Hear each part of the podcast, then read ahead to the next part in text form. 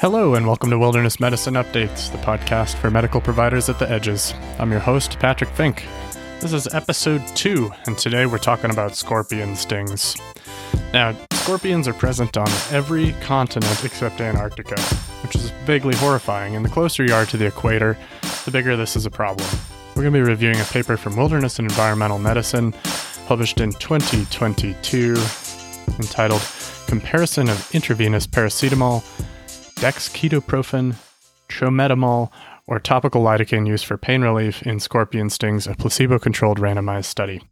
Naturally, it's February, which means that rather than do ski patrol medicine or avalanche-related content, we're doing a special toxicology episode. Now, these authors, Turgut et al., are coming to us from Turkey, and Turkey is an area with a significant morbidity and mortality associated with scorpion stings. In what we might characterize as the first world, there are widely available and effective antivenin for scorpions. However, in less developed areas of the world, and particularly rural settings that don't have access to a tertiary care center, they might use a dirtier form of whole IgG antivenin.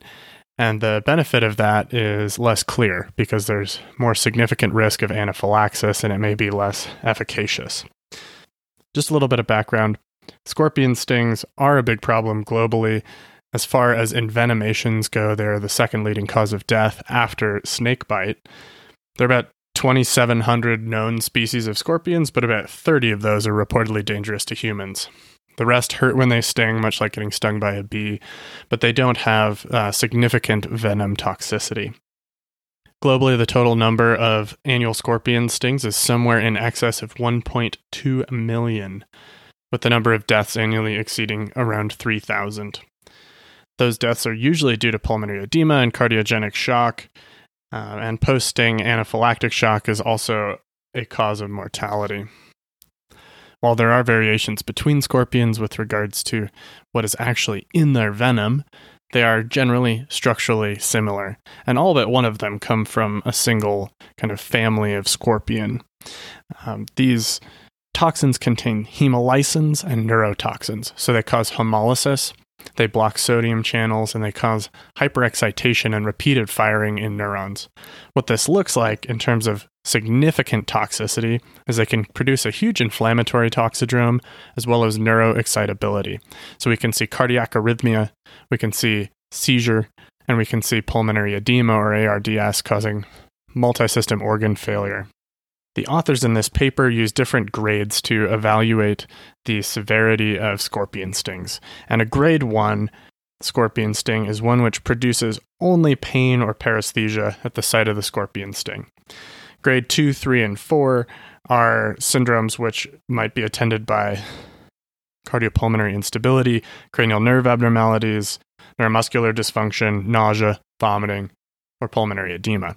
So today we're going to be talking about treating pain just in patients who have localized pain and symptoms of scorpion sting, but not any systemic symptoms. Previously, there have been studies that looked at the efficacy of various medications for the treatment of scorpion stings, but they were observational and did not have a placebo control. These authors use an interesting format in which they randomize 120 patients to receive both a topical and an IV medication, including paracetamol, also known as acetaminophen to the North American crowd, dexketoprofen, topical lidocaine, and a placebo group. So we have essentially acetaminophen, an NSAID, topical lidocaine, and a placebo. And each group gets an injection of a clear liquid and a gloopy paste of a topical, which is either the treatment or a sham. So they assessed 161 patients for eligibility who showed up with stated scorpion stings. They ultimately randomized 120 people.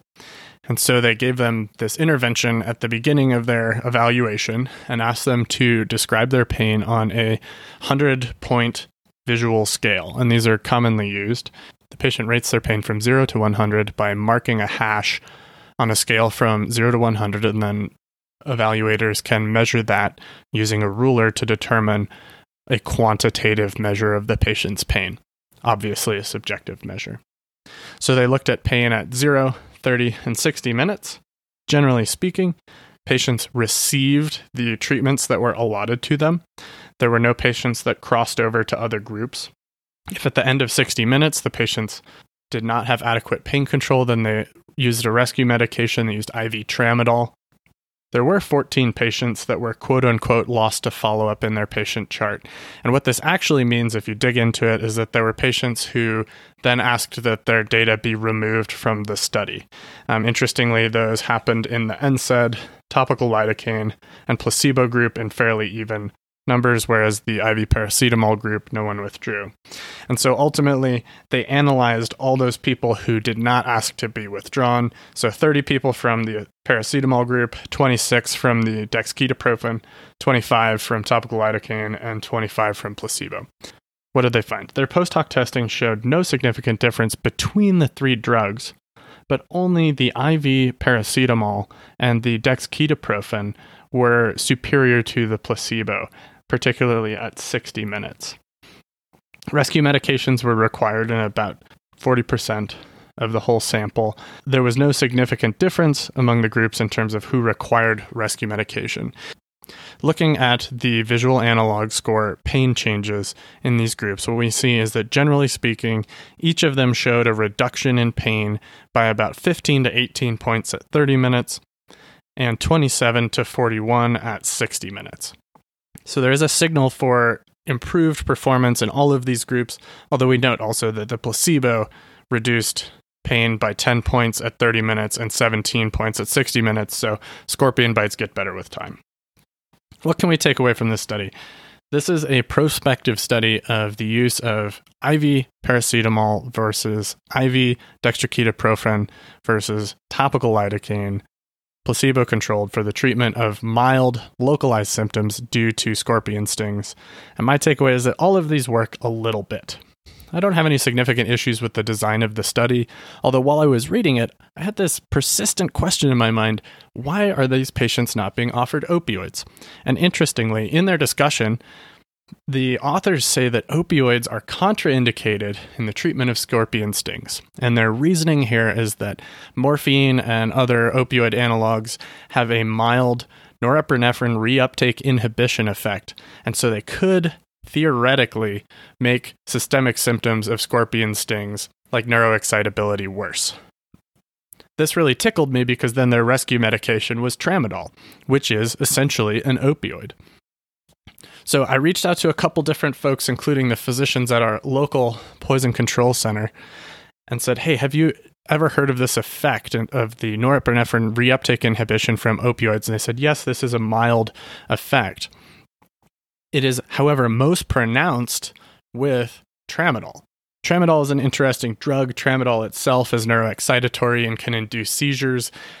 It itself is not actually treating pain. It is its active metabolite after it's metabolized in the liver that treats pain, and the effect that people see in terms of pain control from tramadol is variable due to variable metabolism in the liver. Interestingly, in the area of the Mediterranean and Arabic countries, they are better metabolizers of tramadol than Nordic peoples or North Americans more generally. And so they are less likely to experience the toxic effects of the tramadol itself and are more likely to see efficacy from the tramadol metabolite. It's a source of more drug abuse there than it is here for this very reason. And it's also been our experience in North America that people don't particularly like tramadol as a pain medication because sometimes it's just ineffective, or it's very variable in its effect. It's worth noting that the treatment of severe symptoms from scorpion sting involves benzos, benzos, benzos, as with so much in toxicology. So it is not unreasonable to use benzodiazepines in these patients if they're exhibiting signs of systemic toxicity. But also, I think there doesn't seem to be any evidence, direct evidence, that using opioids is going to increase the incidence of severe symptoms from otherwise low-grade, grade 1, grade 2 scorpion stings. So if I show up to the emergency department with a scorpion sting and I'm in a lot of pain, please, give me the paracetamol, give me the dexketoprofen, put on some topical lidocaine, and if I'm still hurting, I want the fentanyl. That's all for today. We're going to end with one fun fact about scorpions, which is that they never ever eat anything solid. Their toxins cause liquefaction of local tissues, and then they consume those in a liquid form and discard any solids. So just a happy thought to finish with today. Thanks for joining us, and can't wait to see you next time. Wilderness Medicine Updates is written, hosted, and produced by Patrick Fink, MD, all rights reserved. Our music is produced by Nathan Fink. Any information included on this podcast is for your education only and does not constitute medical advice and does not constitute any patient relationship between you, our listener, and any other producers, hosts, or guests of the podcast.